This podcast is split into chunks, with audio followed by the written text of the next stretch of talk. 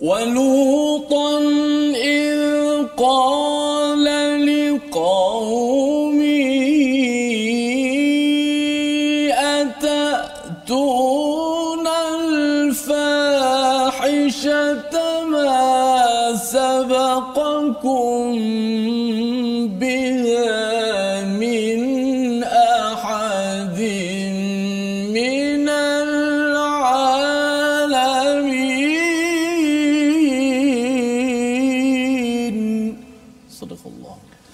Assalamualaikum warahmatullahi wabarakatuh. Alhamdulillah wassalatu wassalamu ala Rasulillah wa ala alihi wa man walah. Asyhadu la ilaha illallah asyhadu Muhammadan abduhu wa rasuluh. Allahumma salli ala sayidina Muhammad wa ala alihi wa sahbihi ajma'in. Amma ba'du. Apa khabar tuan-tuan dan puan yang dirahmati Allah sekalian? Kita bertemu pada hari ini My Quran Time, baca faham amal. Kita dalam sesi ulang kaji kita pada hari Sabtu yang berbahagia ini kita doakan Allah berkati usaha kita, Allah berkati dengan kesungguhan kita mendalami kepada hidayah daripada Allah Al-Quran Al-Karim dan hari ini kita bersama dengan Al-Fadil Ustaz Dr. Sanusi. Selamat datang Doktor. Selamat datang. Alhamdulillah. Terima kasih. Dan juga kita bersama dengan Ustaz Tirmizi. Apa khabar Ustaz? Baik, Alhamdulillah. Alhamdulillah. Kita berada pada hari ini untuk membincangkan mengulang kaji kepada halaman 160 hingga 164 di mana kita sudah pun mengikutinya selama 5 hari daripada hari Isnin hingga hari Jumaat yang lepas dan kita ingin melihat sekali lagi agar uh, peringatan demi peringatan yang Allah berikan ini kita tak lupa dan bagi tuan-tuan kita harapkan mengatakan bahawa Quran Time kita mungkin baca satu hari satu halaman. Tapi kita juga perlu mengulangnya ya agar kita tidak lupa poin-poin yang ada pada setiap surah ini. Mungkin dengan bacaan satu lagi mungkin kalau katakan yang menghafaz Quran dalam solat malam ya boleh kita sama-sama mengulang kaji balik semula kerana puncak kepada al-Quran ini apabila kita dapat baca di dalam solat kita sehingga kita mendapat kepada uh, tazakkur peringatan sehingga kan kita khusyuk di dalam solat kita. Jadi pada hari ini kita ingin memulakan uh, sesi kita tuan-tuan dijemput untuk share di Facebook jangan lupa ya untuk kita sama-sama beritahu mungkin ada yang tak sempat mengikuti daripada hari Isnin hingga hari Jumaat. Jadi kita uh, share mungkin uh, dengan ulang kaji ini dapat kita melihat bagaimana al-Quran ini bukan sekadar 1400 tahun yang lepas tetapi ia juga memberi manfaat untuk kita pada tahun 2021 ini insya insya-Allah. Jadi kita mulakan dengan umul Quran Al-Fatihah dipimpin Ustaz Tirmizi Ali. أعوذ بالله من الشيطان الرجيم بسم الله الرحمن الرحيم. الحمد لله رب العالمين. الرحمن الرحيم.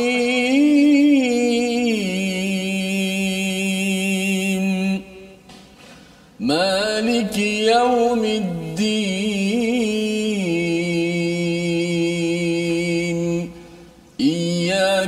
نعبد وإياك نستعين. اهدنا الصراط المستقيم.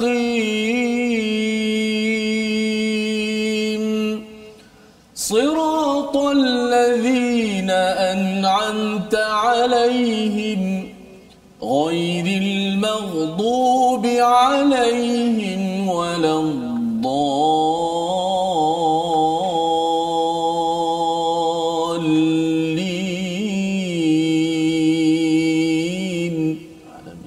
Amin ya rabbal alamin. Begitulah bacaan daripada surah Al-Fatihah untuk kita sama-sama uh, mengingat kepada rahmat Allah Subhanahu Taala dalam Ar-Rahman Ar-Rahim. Allah menyatakan Allah Maha Pemurah, Allah Maha Penyayang kerana rahmat Allah di dunia ini salah satunya apabila kita dapat Al-Amal Quran Allah mengajarkan kepada kita Al-Quran peluang kita belajar pada setiap hari.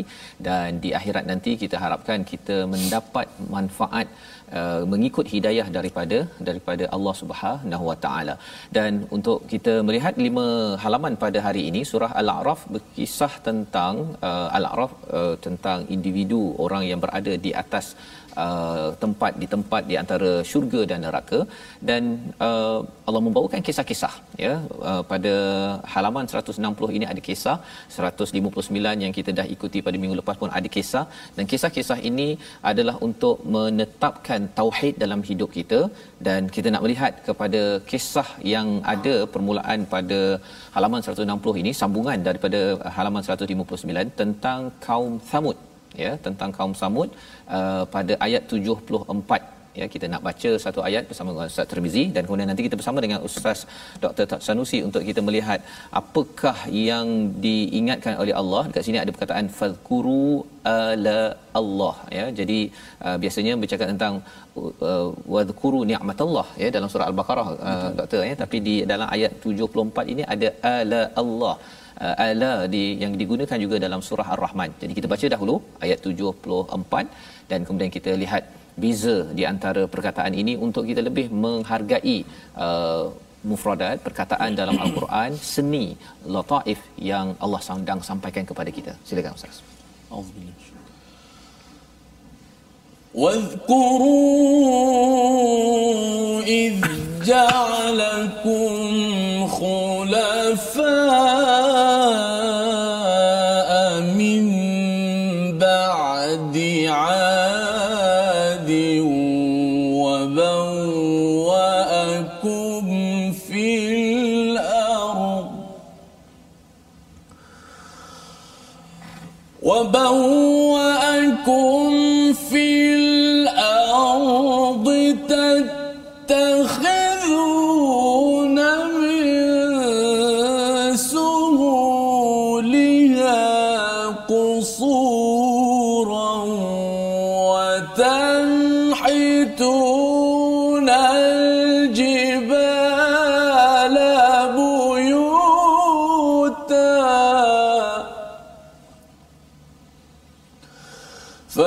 心。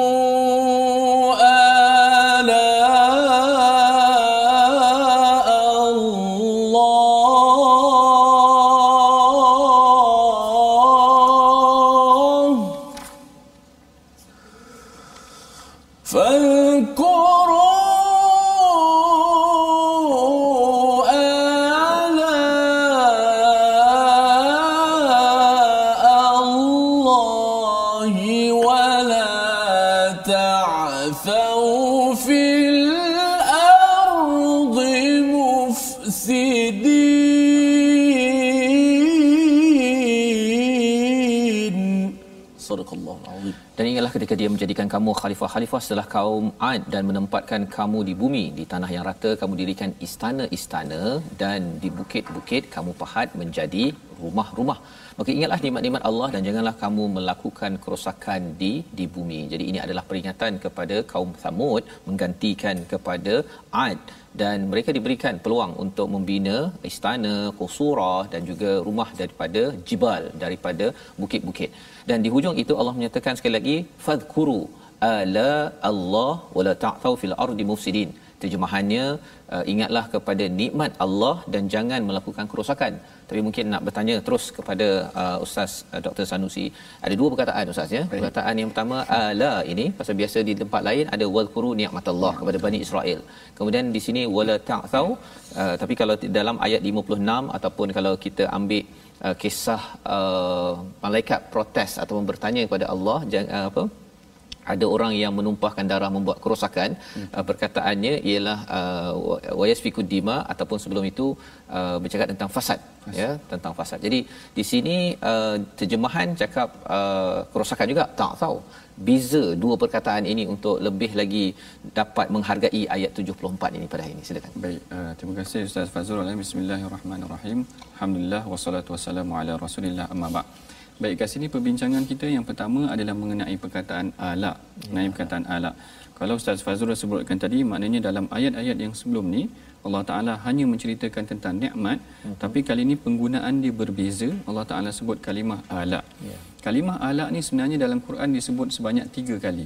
Iaitu yang pertama dalam surah Al-A'raf ni sendiri, yang kedua disebut juga dalam surah An-Najm Najm. Uh, fa bi ayyi ala'i rabbika tatamara kalau tak salah saya hmm. dan yang ketiganya adalah uh, dalam surah Rahman fa bi ayyi ala'i rabbikum tukadziban jadi ada tiga jadi sekiranya kita perhatikan nikmat ni sebenarnya adalah satu perkara yang memberikan keseronokan kalau kita tengok dalam ayat Quran Allah Taala kata tentang nikmat syurga muttaqina fiha 'alal araik ni'mat thawabu wa hasunat murtafaqa. Okay. Taala cerita tentang nikmat syurga dalam Quran dan sebagainya menggunakan lafaz nikmat menggambarkan seolah-olah nikmat ni adalah satu perkara yang lembut. Ha, yang ni definisi saya sendiri hmm. maknanya.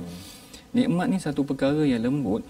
Alak ni adalah termasuk pemberian Allah Ta'ala kepada yang lembut dan yang keras. Okay. Yang lembut dan yang keras. Sebab kalau kita perhatikan kalimah alak ni didatangkan sebelum daripada tu lagi ada Allah Ta'ala cerita tentang ja'alakum khulafa fil ard kami bagi kamu khulafa khalifah di muka bumi ada satu kekerasan kekuasaan digunakan Allah Taala bagi bastah kekuasaan keluasan di muka bumi juga menunjukkan kaum Ad ini adalah kaum yang Allah Taala bagi dua-dua nikmat. Nikmat yang seronok untuk dia orang dan nikmat yang kuasa pada dia orang tetapi mereka telah menggunakan dia dengan jalan yang salah. Jadi secara umum umum dia nikmat ni adalah satu nikmat yang lembut yang yang keseronokan dia dirasai. Adapun alak ni adalah nikmat juga daripada Allah Taala pemberiannya yang diberi daripada Allah Taala tetapi menggunakan uh, merangkumi aspek yang lebih luas iaitu nikmat yang lembut dan nikmat yang keras ni yang pertama iaitu mengenai tentang kalimah alak mengenai tentang kalimah yang kedua iaitu wala ta'thau iaitu janganlah kamu melaksanakan membuat kerosakan kalau Ustaz Fazrul sebutkan tadi dalam surah Al-Baqarah ada cerita dah wala tufsidu fil ard. Jangan kamu melakukan kerosakan. Jadi sebenarnya kenapa Allah Taala guna pula kalimah ta'thau? Kalau kita perhatikan dalam beberapa tafsir, bagi contoh tafsir uh, Tantawi dalam tafsir Al-Wasit, dia ada menceritakan ataupun memetik kalimah daripada uh, Allahumma salli ala sayyidina Muhammad Ar-Raghib Al-Asfahani iaitu Ar-Raghib Al-Asfahani ada juga ceritakan bahawa ta'thau ni bukan sekadar melakukan fasad tapi syiddatul fasad. Maknanya syiddatul fasad ni sangat merosakkan. Yang ni juga sebenarnya bukan kalimah yang pertama digunakan dalam Quran. Sebelum daripada ni sebenarnya telah digunakan ke atas Bani Israel. Berarti Bani Israel ni bukan sahaja kaum yang melakukan fasad tetapi memang sangat-sangat fasad. Maknanya sangat-sangat melakukan kerosakan. Tapi ada tafsiran yang kedua yang menggambarkan bahawa fasad ataupun ta'thau dekat sini bukan sekadar kerosakan. Kalau fasad kerosakan yang hissi dia kata. Kerosakan yang kita boleh rasa maknanya kita kena tumbuk ke kita dizalimi. Tetapi ada satu lagi fasad dalam ta'thau ni adalah fasad yang hukmi iaitu yang secara batinnya. Iaitu yang secara batinnya orang tak nampak. Sebagai saya saya bagi contoh sebagai contoh macam orang memberi rasuah. Fasadnya tak nampak. Ta'thau kan? Maknanya tak tak nampak dia punya kerosakan tetapi sebenarnya dia adalah rosak batin ni rosak yang tersembunyi yang merosakkan seluruh sistem pentadbiran. Dia boleh jadi macam tu.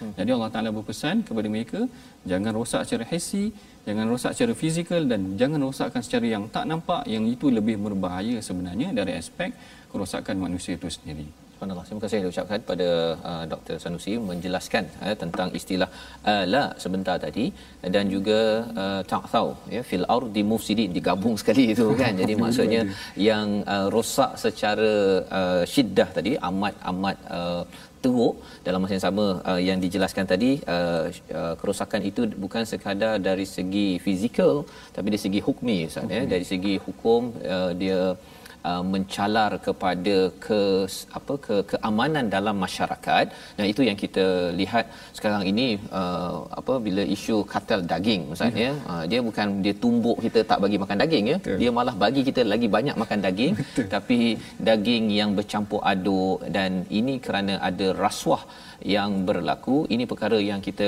ingin ambil pelajaran ya daripada ayat 74 kita tidak mahu jadi kumpulan begini. Malah sebenarnya dalam surah al-a'raf ini ada banyak kali uh, berulang perkataan istikbar ataupun sombong. Nanti kita akan tengok lagi. Uh, cuma kita nak bergerak kepada uh, kisah seterusnya. Kisah seterusnya yang disampaikan uh, yang dibacakan oleh ustaz Tirmizi awal tadi ayat 80 berkaitan dengan kaum Lut yang bersambung kisah ini sehingga ayat uh, muka surat 161 ya. Dan uh, salah satu daripada poin yang disampaikan daripada ayat 72 ini bercakap tentang kaum Lut ini uh, dia uh, mengusir. Ya dia bukan sekadar dia buat perangai dia tapi dia ada istilah akhrijuhum Kita baca dahulu ayat 70 ataupun 82 halaman 161 untuk kita memahami psikologi mereka yang terlibat dengan homoseksual ataupun LGBTQ ini. Macam mana perangai dia yang kita kena berhati-hati dan kita kalau ada kawan yang terlibat uh, mungkin dia awal-awalnya baru berkenalan ya. Dia rasakan bahawa ini adalah uh, apa inclination uh, kecenderungan saya sahaja tapi kena ingat bahawa ia boleh membina satu psikologi yang tersendiri. Kita baca dahulu ayat 82. Silakan Ustaz. وما كان جواب قومه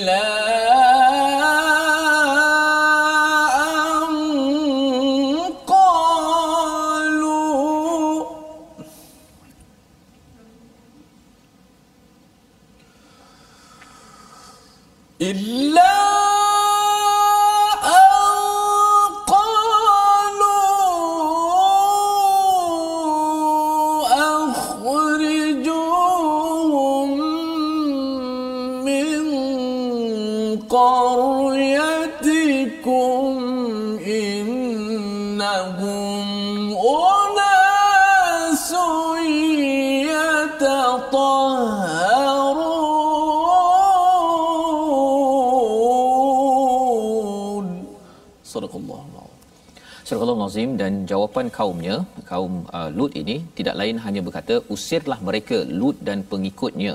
Daripada negerimu ini, mereka adalah orang yang menganggap dirinya suci.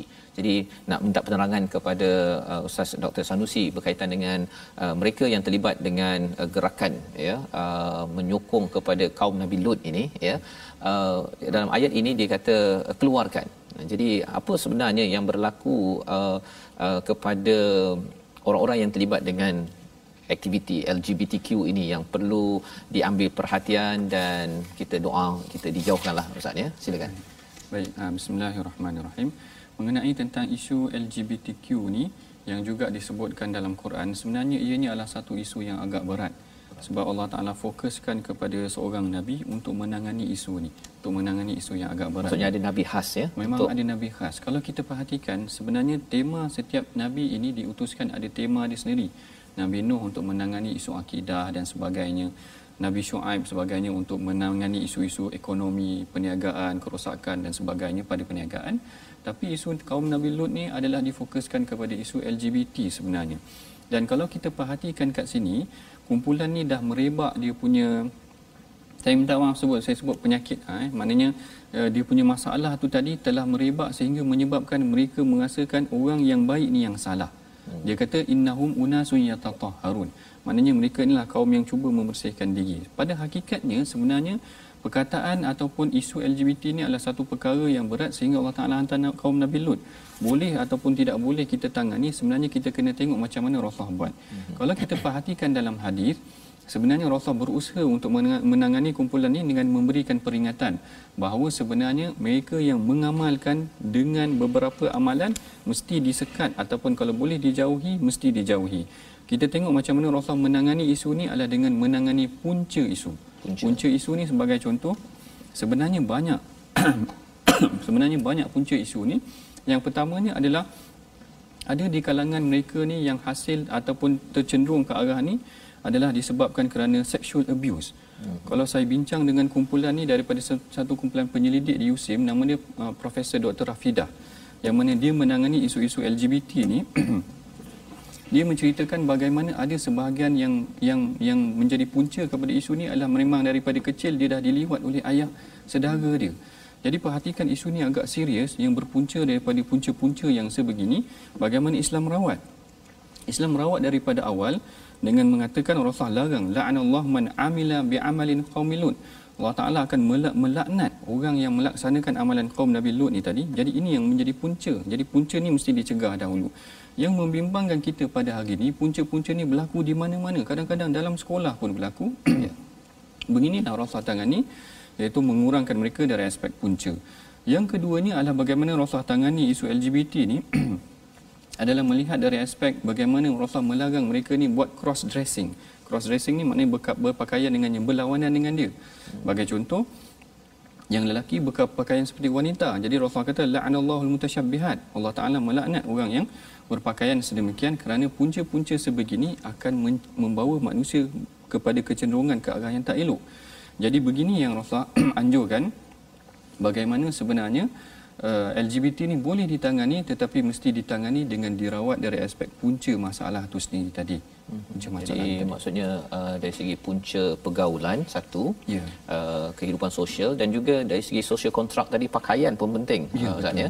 Pasal dalam surah Al-A'raf ni memang ada cerita pasal pakaian dan Allah beritahu untuk uh, okey memang bagus pun ambil pakaian cantik-cantik tapi jangan pula cantik itu orang lelaki cantiknya lain, orang perempuan cantiknya lain dan itu adalah satu anugerah daripada Allah Subhanahu Wa Taala bila lelaki dapat menghargai cantik pakaian pada pada lelaki untuk dipakaikan uh, untuk perempuan pakai uh, ikut fashion-fashion yang untuk orang perempuan ya. Kerana ia boleh mengubah pula uh, Ustaz ya. Bila uh, dalam hadis tadi Ustaz nyatakan uh, mutasyabihat itu menukar pakaian pun dia boleh membawa kepada kecenderungan, kecenderungan. Ya, Ustaz uh, Tirmizi ada nak saya, berfungsi dia, teringat sikit ada ada satu kisah mungkin mak ayah tu dia nak sangat nak dapat oh, anak anak perempuan yeah. kan dah beli baju siap-siap kan tiba-tiba dapat anak lelaki. Hmm. jadi dia dia dia, dia, dia tak daripada dia kecil tu punca daripada awal lah punca daripada awal saya pernah pergi ke sebuah penjara di di di tempat kita Sungai Buloh lah. Hmm. masuk dalam program tu kita uh, ceramah tentang LGBT lah.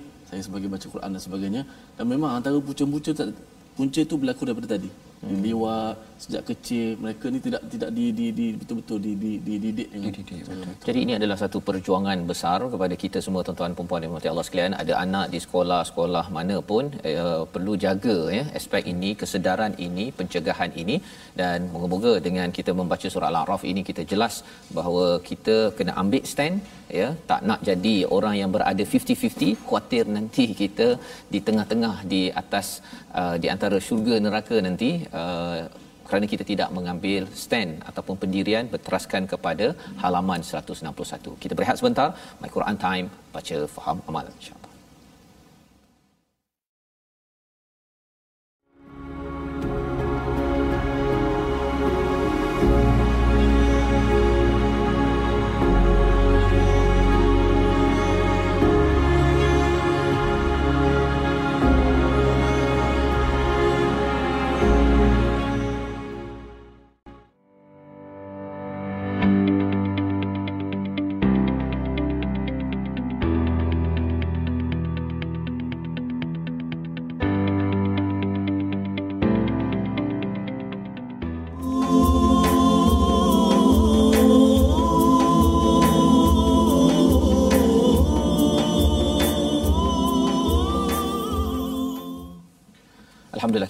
kembali dalam dalam My Quran Time pada hari ini untuk kita sama-sama ya melihat kepada ulang kaji halaman 160 hingga 164 dan kita pun sudah melihat sehingga halaman 161 sebentar tadi bersama dengan Al-Fadhil Ustaz Dr Sanusi untuk menjelaskan kepada kita tentang kisah kaum Lut yang sebenarnya ada uh, cabaran dan ada psikologi yang tersendiri.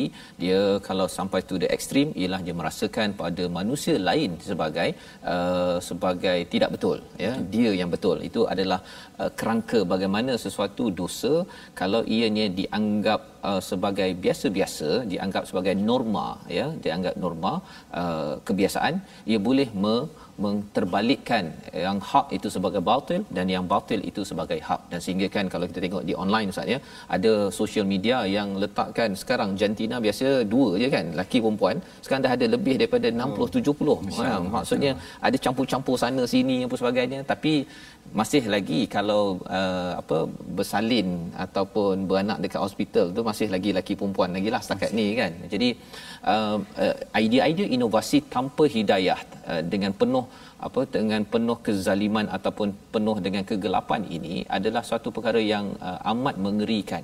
Dan kita nampak perkara ini cuma mungkin sebelum kita nak pergi lebih lanjut ustaz ya uh, bila melihat kepada kumpulan ini adakah kita kena kita uh, apa macam mana kita nak melihat ber, berinteraksi dengan mereka? Adakah kita ini kena marah dengan mereka? Okay. ataupun kita kena keluarkan mereka daripada uh, uh, negara ini ataupun negeri ataupun daripada syarikat ke daripada keluarga? Uh, pasal takut nanti dia menular ataupun macam mana sebenarnya? Okey baik. Yang ni saya suka juga untuk kongsikan bersama tadi mengenai tentang bagaimana Rasulullah menangani golongan LGBT ini tadi. Yang pertama kita tengok perhatikan bagaimana Rasulullah bersikap tegas.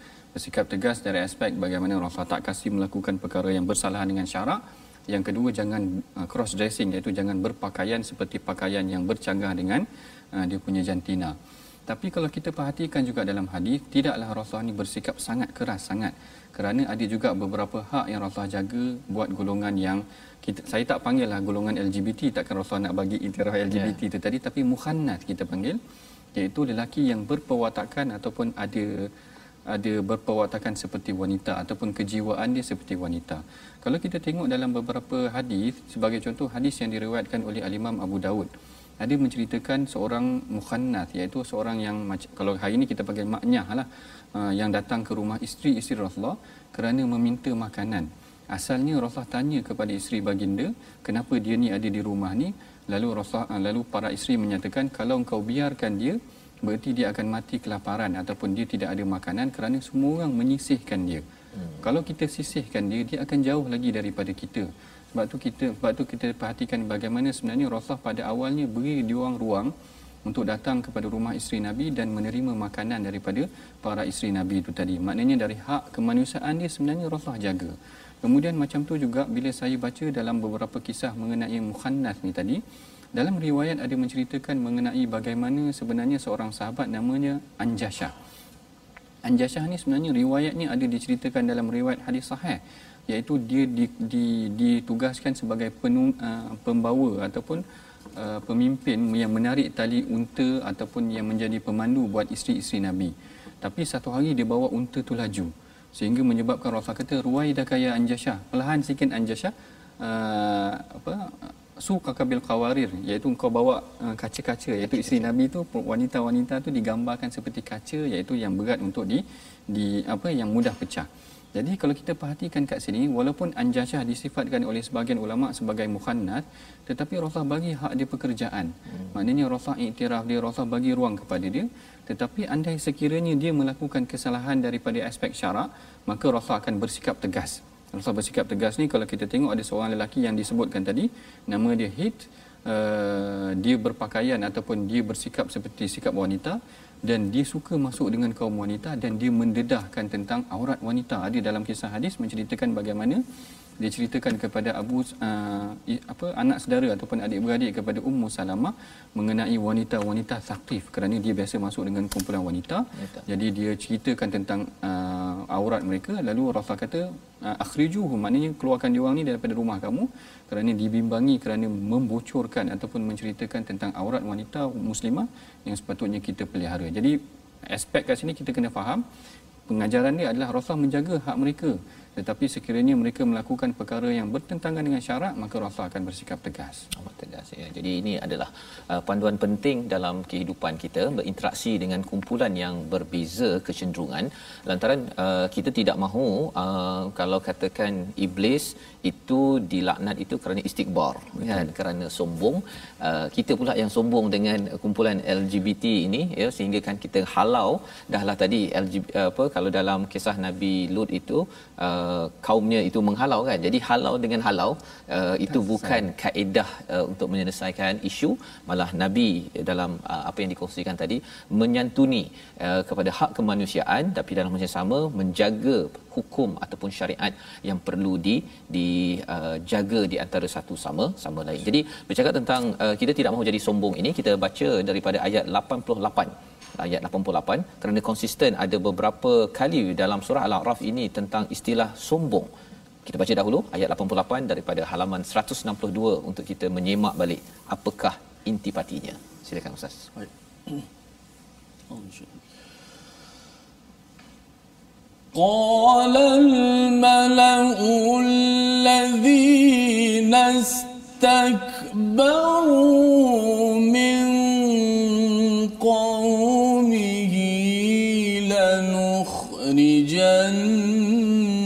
لنخرجنك يا شعيب.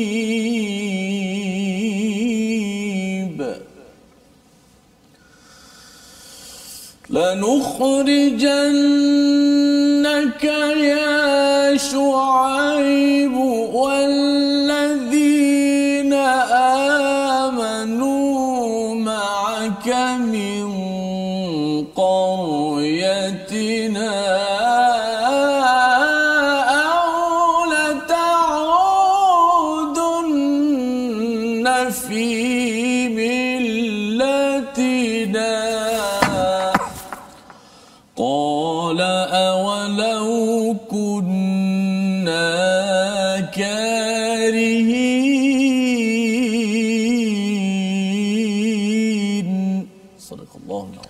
Berpindah kepada kisah Nabi Shu'aib bersama dengan kaumnya dalam bab ekonomi pembesar-pembesar yang menyombongkan diri daripada kaum Shu'aib berkata wahai Shu'aib Sesungguhnya kami akan mengusir engkau bersama dengan orang yang beriman daripada negeri kami kecuali jika engkau kembali kepada agama agama kami. Syuaib berkata, "Adakah kamu akan mengusir kami meskipun kami tidak menyukainya?" Jadi, uh, nampak menarik uh, sebenarnya kisah Nabi Syuaib ini, uh, Ustaz Doktor ya. Uh, maksudnya kalau kita kaitkan dengan kisah Nabi Lot tadi tu, dia kalau orang ni dia dah buat satu uh, kesilapan jenayah, dia bukan sekadar buat seorang-seorang. Dia ada tendensi keinginan untuk halau orang yang buat buat baik. Uh, sama dekat sini juga. Uh, keluar kan? Kalau kamu tidak ikut kepada kepada uh, apa kepada qaryatina aw la ta'udun fi millatina kepada millah kami. Ha, bukan pada dinina tapi kepada millah kami cari hidup kami. Jadi mungkin di sini sebenarnya bila istilah istikbar itu uh, sombong kan uh, yang di diwarisi daripada iblis uh, iblislah musuh kepada kepada bani adam kepada nabi adam. Macam mana nak ubat uh, isu takbur ini uh, sombong ini? Pasal kita tak naklah uh, dia masuk ke dalam diri kita yang membaca al-Quran ataupun dalam diri umat Islam ni sendiri sila Baik, um, kalau kita perhatikan sikit eh, saya tambah sikit Ustaz Fazrul. Ya. Kalau kita tengok kes yang kaum Nabi Ad tu tadi ataupun kaum Ad dengan Nabi Hud tu tadi menceritakan bagaimana dia menghalau kan, maknanya menghalau orang-orang yang baik ni daripada uh, kumpulan mereka yang dikatakan LGBT ataupun melakukan kesalahan ni tadi. Kemudian macam tu juga dengan golongan yang kedua ni iaitu golongan daripada kaum Nabi Shu'aib sendiri menghalau kaum dia ataupun menghalau uh, menghalau Nabi Shu'aib Uh, daripada kaum ataupun daripada kampung mereka sendiri kalau kita perhatikan kat sini sebenarnya mereka ni adalah satu ataupun dua pihak yang telah mula dominan. Maknanya gambaran dekat sini adalah kerosakan yang berlaku pada kedua-dua kaum ni kaum Ad dan kaum Shu'aib ni adalah kaum yang telah mula dominan kerosakan yang berlaku di dalam dia sehingga Allah Taala hantarkan rasul untuk memperbaiki keadaan. Apa masalah yang berlaku kepada dua golongan ni? Adalah kerana mereka istikbar iaitu mereka sombong tu tadi.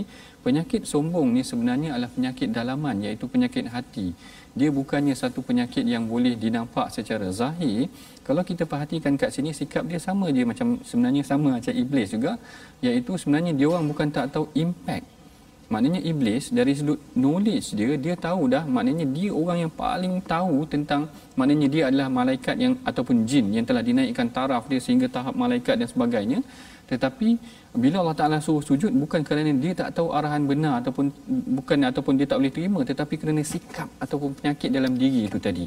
Yang ni yang menjadi satu perkara yang sangat bahaya yang cuba dirawat dalam Islam.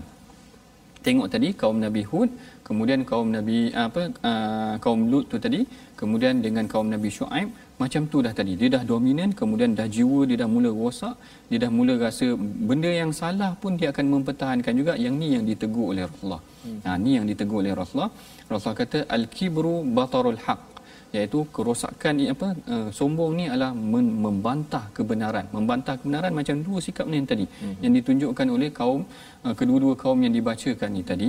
Kemudian perhatikan juga sebenarnya uh, uh, dalam ka- per- uh, ka- kaedah yang lain juga ataupun dalam keadaan yang lain juga Rasulullah menjelaskan sebenarnya kibir ni macam mana ataupun sombong ni macam mana. Yang pertama uh, yang sombong ni adalah yang Rasulullah sebutkan ni tadi dia batarul haq dia melawan kebenaran. Dia melawan kebenaran dalam dua-dua ayat yang kita bacakan tadi memang menceritakan tentang dia orang bertembung dengan kebenaran sebab isu dia ada seorang lelaki sebenarnya. Dia tanya Rasulullah. Sebab Rasulullah pernah tegur orang yang berpakaian menyeritkan jubah dia dengan penuh kesombongan. Lalu lelaki ni tanya inna rajula? Dia kata ada seorang lelaki yuhibbu thawbahu hasan. Dia suka pakaian dia cantik dia suka kasut dia cantik. Apakah dia ni seorang yang sombong? Dia tanya Rasulullah. Jadi Rasulullah kata innallaha jamilun yuhibbu jamal. Allah Taala ni cantik dan dia, dia suka yang cantik. Maknanya tak salah nak pakai yang kemah-kemah cantik-cantik macam ni. Tapi yang salahnya adalah apabila Rasulullah kata uh, al-kibru batarul haq. Yang salahnya adalah bila dia melawan kebenaran, kemudian sikap yang kedua yang Rasulullah sebut secara jelas wa ghamtun nas iaitu dia mencerca manusia. Jadi kat sini kesombongan ada dua perkara. Yang pertama dia melawan kebenaran dan yang keduanya adalah dia mencerca manusia. Ha, macam tadi dia dah pakai yang elok-elok sebenarnya dia tak boleh nak mencerca manusia ataupun dia nak rasa takjub dengan diri dia. Baik macam mana merawat penyakit ni? Ini adalah penyakit hati sebenarnya. Saya kira sebenarnya Quran yang kita baca hari ini adalah penawar yang paling baik sebenarnya tuan-tuan. Sebab dalam Quran Allah Taala cerita dah. Allah Taala kata sa'asrifu an ayati allazina istakbaru. Allah Taala kata aku akan uh, tutup ayat-ayat aku ataupun petunjuk-petunjuk aku bagi mereka yang istikbar. Bayangkan kalau ada sedikit sikap sombong dalam hati kita, Allah Taala tarik hidayah. Allah Taala tak nak bagi kita hidayah, apa perasaan kita? Kadzalika yatba'allahu ala qulubil ladzi macam tu juga Allah Taala mematrikan. Allah Taala menutup pintu hati orang-orang yang sombong ni. Cuba kalau kita baca hari-hari ayat Quran ni dan kita hayati kalau kita ada sedikit sikap sombong, Allah Taala tutup hidayah, apa akan jadi dengan kita? maknanya manusia akan makin menyeleweng dan makin menyeleweng tu tadi. Ini yang pertama. Kaedah merawat ni ni adalah penyakit hati. Bila nak rawat penyakit hati ni bererti dia kena adalah satu rawatan yang dalaman yang bukan medical treatment. Maknanya tidak ada ubat untuk menawar untuk memberi merawat penyakit hati. Dan yang keduanya adalah kita membaca kisah-kisah orang yang sombong dalam Quran Perhatikan apa kesudahan kisah orang yang sombong dalam Quran. Semuanya Allah Ta'ala memberikan contoh ataupun pengakhiran yang tak baik. Kisah pertama Allah Ta'ala dah sebut dalam surah Baqarah mengenai tentang Iblis. Iblis. Allahu Akbar. Iblis ni dah berada dah tahap yang tinggi dah. Tiba-tiba kerana sikap sombong dia merasakan dia lebih mulia daripada Adam. Lalu menyebabkan dia dihalau. Dan akhirnya Allah Ta'ala laknat dia sehingga ke hari kiamat. Apakah kita nak kerana sikap sombong kita kita akan dilaknat pada hari kiamat? Itu yang kedua. Mana yang pertama baca ayat Quran tentang sejukkan hati kita, kendurkan hati kita dengan ayat Quran. Yang keduanya adalah membaca kisah-kisah bagaimana Allah Taala ceritakan tentang sikap orang yang sombong dan yang ketiganya Allah ajar supaya melihat kepada orang yang lebih bawah daripada kita. Kadang-kadang kita hanya dikurniakan nikmat yang sikit je kita dah rasa ego dah.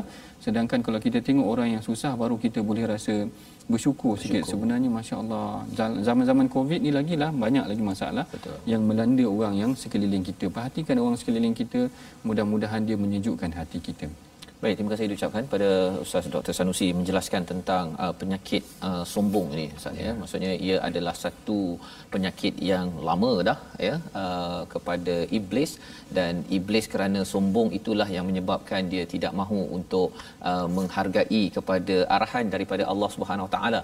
Jadi maksudnya orang baca Quran pun boleh uh, dapat juga penyakit ini ya. boleh, ya pasal boleh. dia ada sikap yang perlu uh, iblis tu pandai itu sebenarnya ya. Bukan dia tak pandai.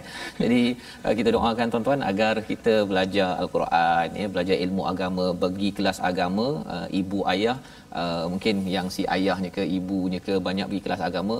Jangan pula sampai kita menjadi orang yang sombong tetapi kita berkongsi berkongsi okey. Tapi jangan sampai kita rasakan bahawa kebenaran daripada orang lain uh, diketepikan. Dan kita perlukan barakah daripada al-Quran ini sendiri barakah daripada Allah Subhanahu Wa Taala. Jadi bercakap tentang barakah ini pada ayat 100 ataupun halaman 163 pada ayat 96 Allah ada bercerita tentang barakatim minas sama'i wal ardh kita baca dahulu apakah maksud barakah ini? Apakah mengapa kita perlukan sangat barakah? Kita baca dahulu ayat 96 silakan ustaz Tirmizi. A'udzubillahi minasyaitanir ولو أن أهل القرى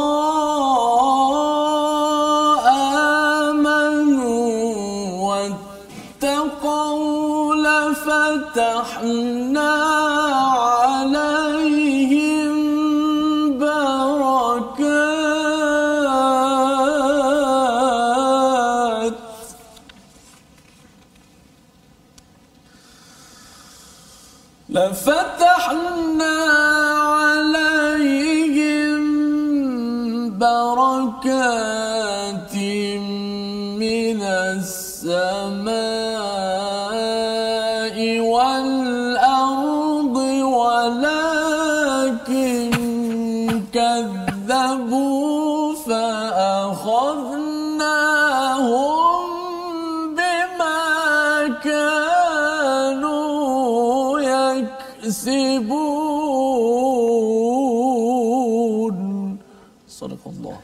Surah Al-Nazim ayat 96 dan jika penduduk negeri beriman dan bertakwa pasti kami akan melimpahkan kepada mereka keberkatan daripada langit dan bumi tetapi ternyata mereka mendustakan ayat-ayat kami maka kami seksa mereka sesuai dengan apa yang telah mereka lakukan. Ayat ini terkenal Ustaz, selalu ya. dibacakan tapi hari ini ada banyak soalan ni saya nak tanya ni kan.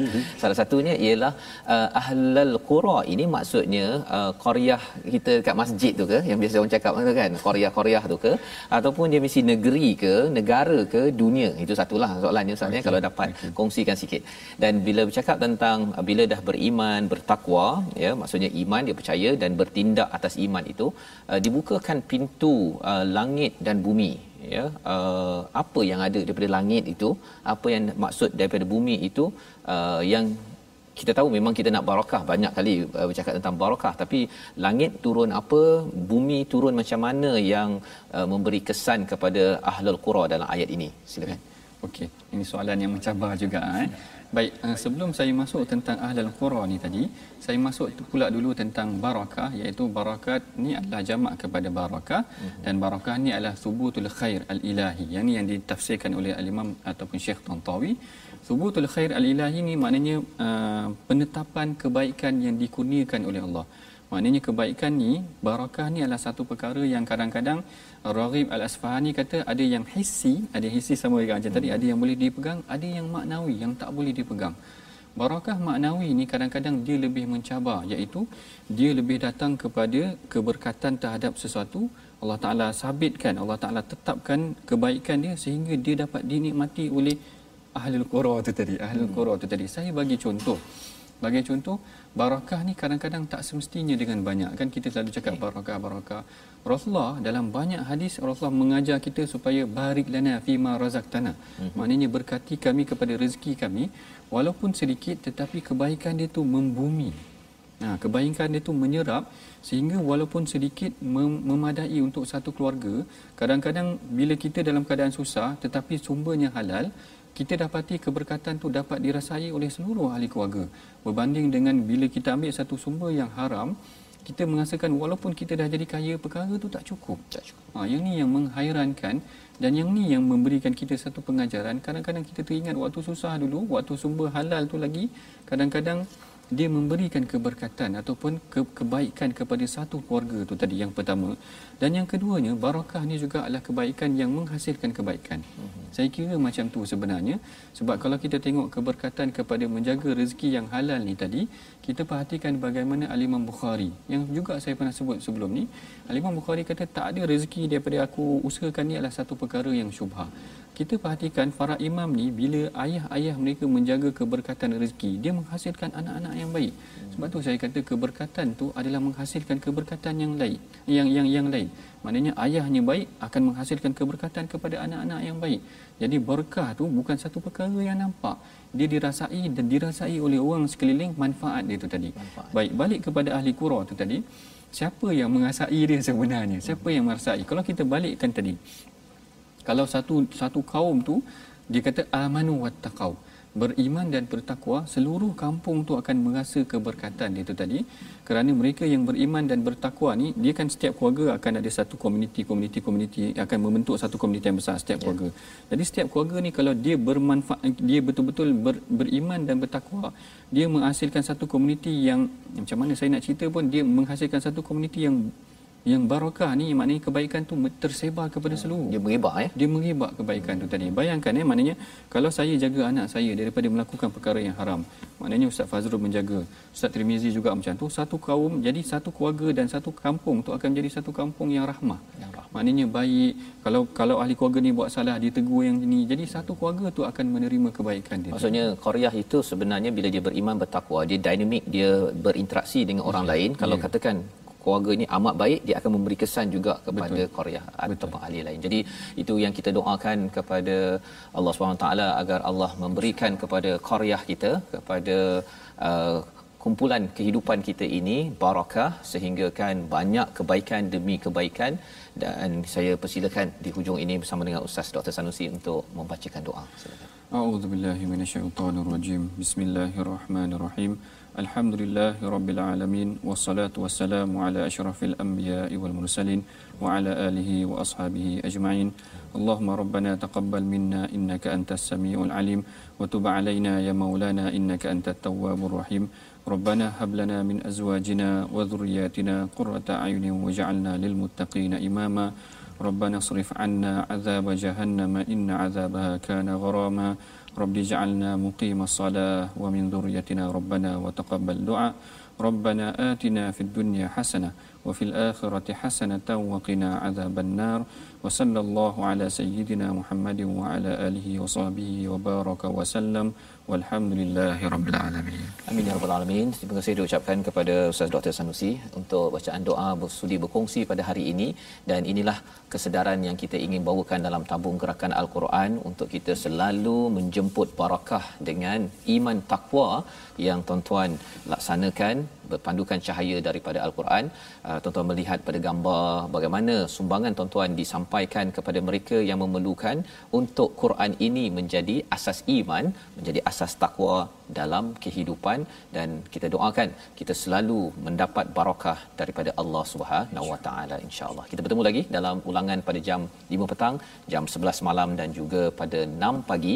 Rancangan ini dibawakan oleh Mufas terus mendoakan barakah kepada ahlul qura kita semua. My Quran Time, baca faham amal insya-Allah.